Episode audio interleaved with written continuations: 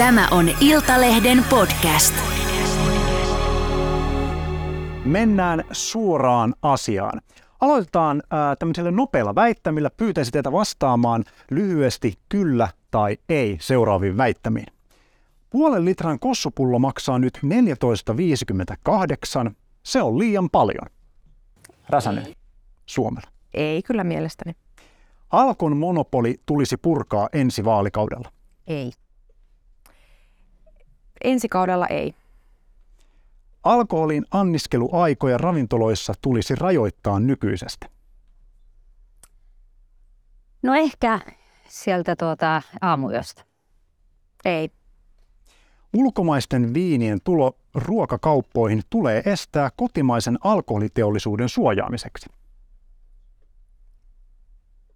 Siis ulkomaisen. Ulkomaisten viinien tulo Suomen ruokakauppoihin tulee estää kotimaisen alkoholiteollisuuden suojaamiseksi. Eli tulisiko äh, ru- viinien saanti ruokakauppoihin estää siitä No, syystä? tulee estää muistakin syistä. Mm, mutta se, se kelpaa syynä. Tällainen protektionismi ei kyllä missään nimessä ole mikään syy. Päivi Räsänen, äh, tuota, äh, mitä alkoholi, äh, alkoholin näitä anniskeluaikoja ravintoloissa voisi siis äh, rajoittaa nykyisestä?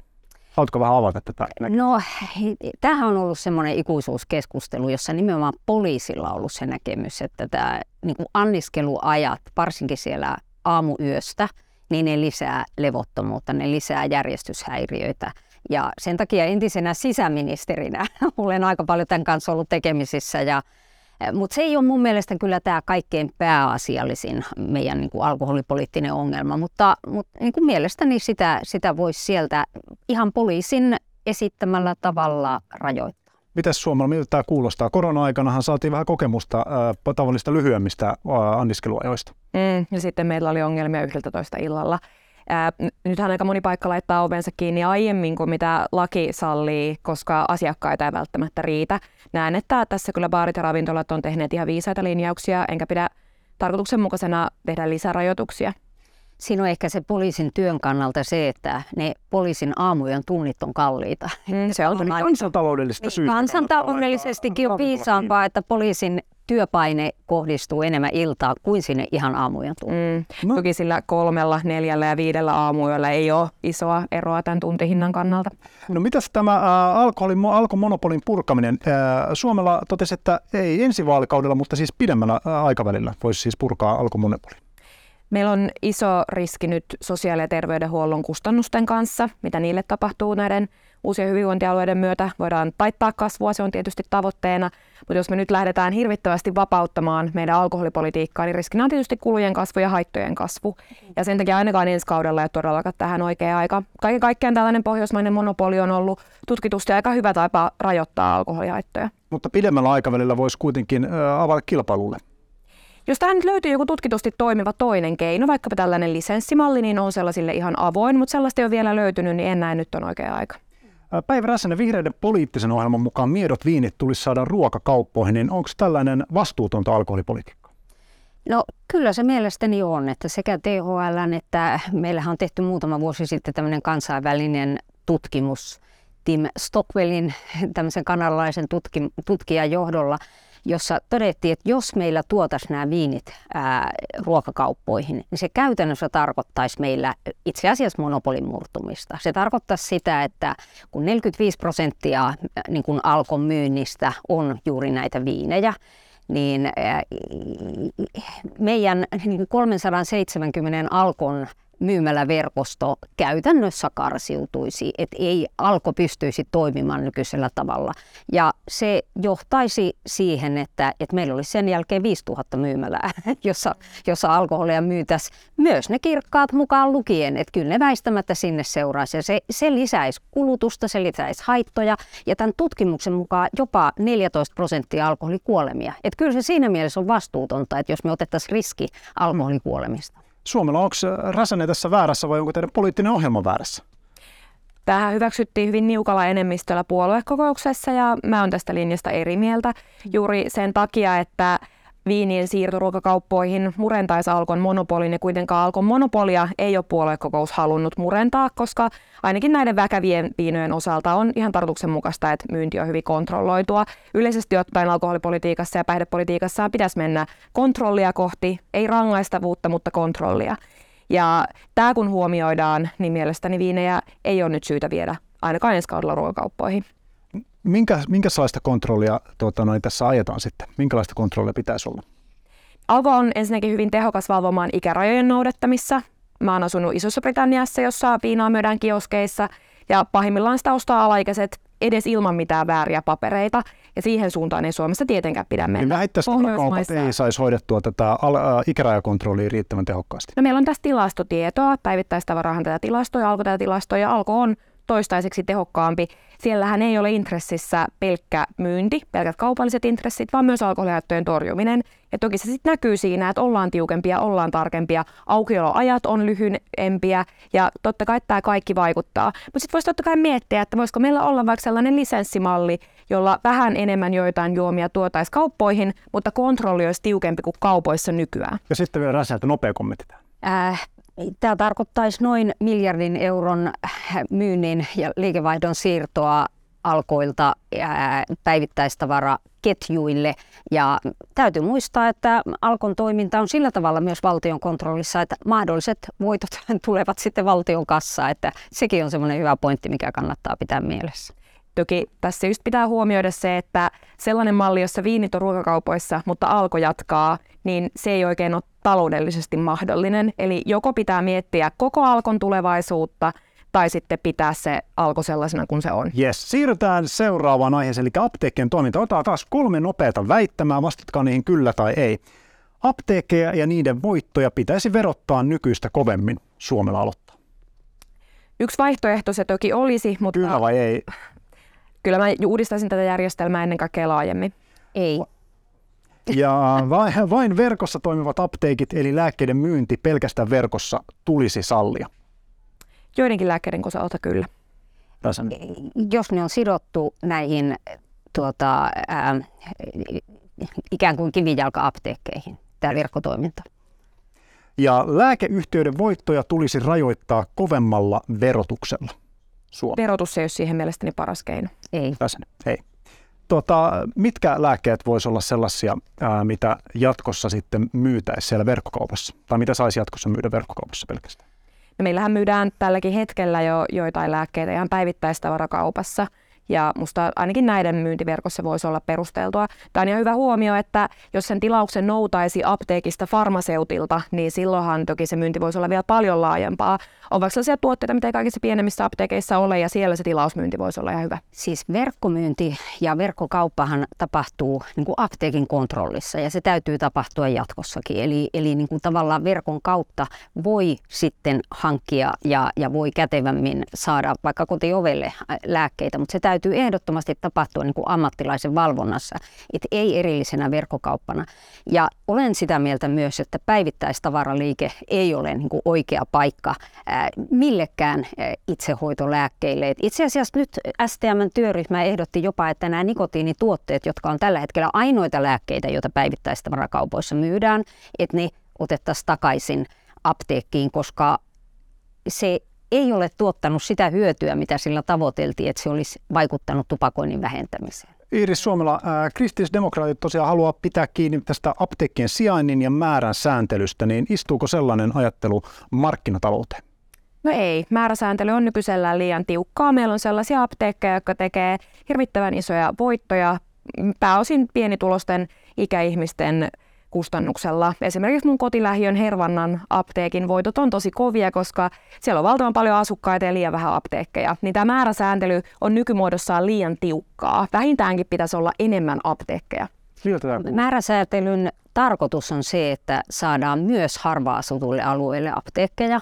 Ja sitten taas apteekkivero on se instrumentti, jolla voidaan ikään kuin sitten verottaa enemmän näitä, näitä kaupunkipaikkojen niin kuin hyvin tienaavia apteekkeja, koska se, siinähän tasataan tällä apteekkiverolla niin, että taas sitten ne maaseudun har, harva-asutualueen apteekit eivät tätä apteekkiveroa käytännössä maksa lainkaan. Ja, ja tätä voidaan tietysti vieläkin tehostaa keinona, mutta kyllä pidän tärkeänä sitä, että, että kansalaiset saa lääkkeitä sieltä, missä he asuvat. Et meillä on tällä hetkellä semmoinen 870 apteekin verkosto ja en lähtisi sitä sitä purkamaan. Et on, on tärkeää, että meillä on tiheä apteekkiverkosto ihan kansallisten palvelun kannalta. Niin, Suomena. Mähän tässä haluan lisää apteekkeja kaupunkeihin, missä myös ne asiakasvirrat on kovia. Tällä hetkellä voi olla pitkiä jonoja ja sitten ne yksittäiset apteekit tekee tosi suuria voittoja. Toki tässä on myös se ajatus, että kun järjestelmä on tälleen suljettu kilpailulta, niin hinnat pääsee nousemaan. Eli myös niiden kuluttajahintojen alentamiseksi pitäisi tehdä toimia. No kertokaa nyt, että mitkä asiat sitten ensi vaalikaudella tulee menemään eteenpäin apteekkipolitiikassa ja sitten toisaalta alkoholipolitiikassa, jos olette hallituksessa? Haluatko Rasen aloittaa? No mä haluaisin pitää apteekit ja kehittää niitä nimenomaan osana terveydenhoitoa. Ja olisin itse kehittämässä apteekkeja niin, että et, et, kun tällä hetkellä apteekit muuten hankkii – ää, niin kuin, paitsi sen apteekkarin henkilökohtaisen tulon kautta, jota, jota saadaan siitä varsinaisesta lääkemyynnistä, niin siellä on kaikenlaista muutakin. On homeopatia-tuotteita, on kosmetiikkaa ja, ja niin edespäin, niin ne huulipunat ja homeopatiat siirtäisin pois apteekeista. Että ne, ne sopii kyllä sinne päivittäistavarakauppojen myyntiin. Mutta, mutta sen sijaan kehittäisin niin kuin edelleen tätä osana terveydenhoitoa. Apteekit voisi olla enemmän ää, hyvinvointialueiden ää, niin kuin integroituneena osana sitä terveydenhoitoa esimerkiksi niin, että siellä voita, voi, voisi sairaanhoitaja vaikka rokottaa. Ja sitten rokottaa. Suomella tiivisti. Tämä integraatio on totta kai hyvä idea. Kyllä mä lisäisin kilpailua apteekkipuolella ja toisin lisää apteekkeja kaupunkeihin. Ja vähintäänkin tätä määräsääntelyn yksityiskohtia pitää pystyä tarkastelemaan ensi kaudella. Ja sitten ne nikotiinituotteet toisin takaisin apteekkiin koska nyt on todettu, että se poispäin, koska on todettu, että se ei ole, ei ole ollut hy- ei. toiminut niin kuin on tarkoitettu. Otetaan tähän lähetyksen loppuun vielä äh, lyhyt äh, tuota, teidän hallitusyhteistyökykyä mittaava testi. Tulee taas muutama väittämä, vastatkaa jälleen kyllä tai ei. Suomeen tulee rakentaa lisää ydinvoimaa Suomella. Varmaan jossain kohtaa tulevaisuutta. Kyllä, tulee. Jatkossa myös alaikäisten tulisi voida muuttaa sukupuolensa väestötietoihin. Korjata. Korjata niin, sukupuolensa kyllä. väestötietoihin. No ehdottomasti ei. Ja mä oletan, että tämä on kyllä meille aika kynnyskysymys. Suomessa tulisi saada polttaa Korania. Kyllä. Ei. Eutanasian laillistaminen tulisi säätää lailla ensi vaalikaudella. Riippuu millä mallilla. No, ei missään nimessä, mutta sen sijaan saattohoidosta täytyy saada laki. Ja niin sanotut eheytyshoidot tulisi kieltää lailla. Kyllä. Ei, koska se on täysin epämääräinen tämä koko eheytyshoitokäsite. Kerrottako, että eheyttämisellä tai eheytyshoidolla tarkoittaa tällaisia hoitoja, jotka tähtäävät seksuaalia, sukupuolivähemmistöön niin sanottuun eheyttämiseen, eli esimerkiksi homoseksuaalien muuttamiseksi ää, heteroksi. Tuota, ää, eutana, e, eutan asiasta. Ää, tuota, minkälainen, minkälainen malli ää, eutanasiaan pitäisi saada? Tässähän pitää olla hyvin tarkka, että haavoittuvassa asemassa olevien potilaiden oikeudet turvataan. Itsemääräämisoikeudesta tämä lähtee. Ja sen takia, että tässä pitää olla hyvin huolellinen, ei voi tehdä kauhean äkkinäisiä muutoksia. Mutta perusperiaate siitä, että ihminen päättää itse omasta tulevaisuudestaan, niin kyllä sitä pitää pystyä vahvistamaan. No lähtökohta tulee olla se, että ihmisen elämää kunnioitetaan ihan siihen luonnolliseen kuolemaan saakka, mutta sen sijaan ihmisarvoinen kuolema ja, ja ne elämän loppuhetket täytyy saada. Ja siinä täytyy olla riittävä kivunlievitys, esimerkiksi käyttää sedaatiota, joka, joka on nukutus, mikä ei tarkoita eutanasiaa, mutta en lähtisi tämä eläinlääketieteen keino, jossa, jossa ihminen surmattaisiin. Otan vielä kiinni tästä äh, Koranin polttamista, joka on ollut ajankohtainen aihe tässä viime päivinä. Niin äh, tarkoitatko Suomella sitä, että äh, uskonrauhan rikkominen pitäisi poistaa Suomen rikoslaista? Juuri tätä olisin tarkentanut, eli Koranin polttaminenhan voi olla ensinnäkin avotulen tekeminen, mikä ei ole kaikkialla sallittua. Se voi olla kansanryhmää vastaan kiihottamista, mikä ei myöskään ole sallittua. Siihen me puututtaisiin entistä tiukemmin. Mutta sen sijaan tämä uskonrauhan suojaaminen muista katsomuksista poikkeavalla tavalla, niin sitähän ei YK on ihmisoikeuskomiteakaan pitänyt perusteluttuna, koska siitä on käytetty ihmisoikeuksien polkemiseen. Eli tätä nimenomaista kohtaa ei rikoslaissa tarvita, mutta haluan sitä korostaa, että Koranin polttaminen ei ole viisasta ja se voi olla monen muun pykälän nojalla kyllä rangaistavaa. Mitä, mitä Räsänen ajattelet tästä, että uskonrauhan rikkominen poistettaisiin Suomen rikoslaista? Onko se vanhentunut? No mun mielestä se on meillä toiminut hyvin ja nyt kun katsotaan näitä viimeaikaisia tapahtumia, niin olen kyllä kiitollinen siitä, että meillä on tämä tilanne, että, että meillä poliisi voisi puuttua siihen, jos tällaiseen demonstraation ryhdyttäisiin. Et, niin kuin kristittynä itse ajattelee, että, että niin kuin mun puolesta ra, oman raamattunsa saa polttaa, eikä se raamatun sanoma siitä mihinkään häviä, vaikka joku raamattu poltettaisiinkin. Mutta tiedän sen, että se on muslimeille vähän, vähän erilainen asia tämä, tämä Korani, Korani, ja he kokevat sen niin syvänä häpäisynä. Ja e, minusta on tarpeetonta lähteä tällä tavalla niin kuin ää, loukkaamaan ihmisten uskonnollisia tunteita. Mennään viimeiseen kysymykseen. On tällainen skenaario. On kevät 2023 ja heräätte samasta hallituksesta.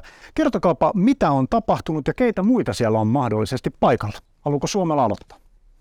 No mä ajattelen, että sosiaali- ja terveydenhuollon kehittämisen saralla meiltä löytyy kristillisdemokraattien kanssa yhteisiä näkemyksiä. Varmaan me oltaisiin sitten sitä priorisoitu. Toivottavasti kristillisdemokraatit taas olisi nostanut sitten meidän yhteisestä luomakunnasta huolehtimisen niin tärkeäksi, että me oltaisiin ilmastoa ja luontoa suojelemassa yhdessä. Ja ketä muita siellä mahdollisesti on? Paikalla. Sitä on kyllä hankala sanoa. Kyllähän me tässä nähtiin, että tämä on hyvin epätodennäköinen skenaario kaiken kaikkiaan. Entäs Päivi Mä oon itse ollut hallituksessa, jossa oli vihreä niin, kyllä, kyllä. ja koen, että yhteistyö sujui monella tavoin hyvin, että silloinhan vihreillä oli nimenomaan tämä ydinvoimakysymys yksi semmoinen, minkä takia sieltä sitten, sitten lähdettiin vähän ennenaikaisesti, mutta, mutta tuota, äh, me ollaan valmiit tekemään yhteistyötä kaikkien kanssa, mutta toki meilläkin omat kynnyskysymyksemme, että kaikenlaisiin ohjelmiin emme lähtisi mukaan. Se riippuu ohjelmasta. Kiitoksia kristillisdemokraattien Päivi Räsänen ja vihreiden Iiris Suomela. Tässä oli tämän viikon suoraan asiaan ja ensi keskiviikkona jälleen.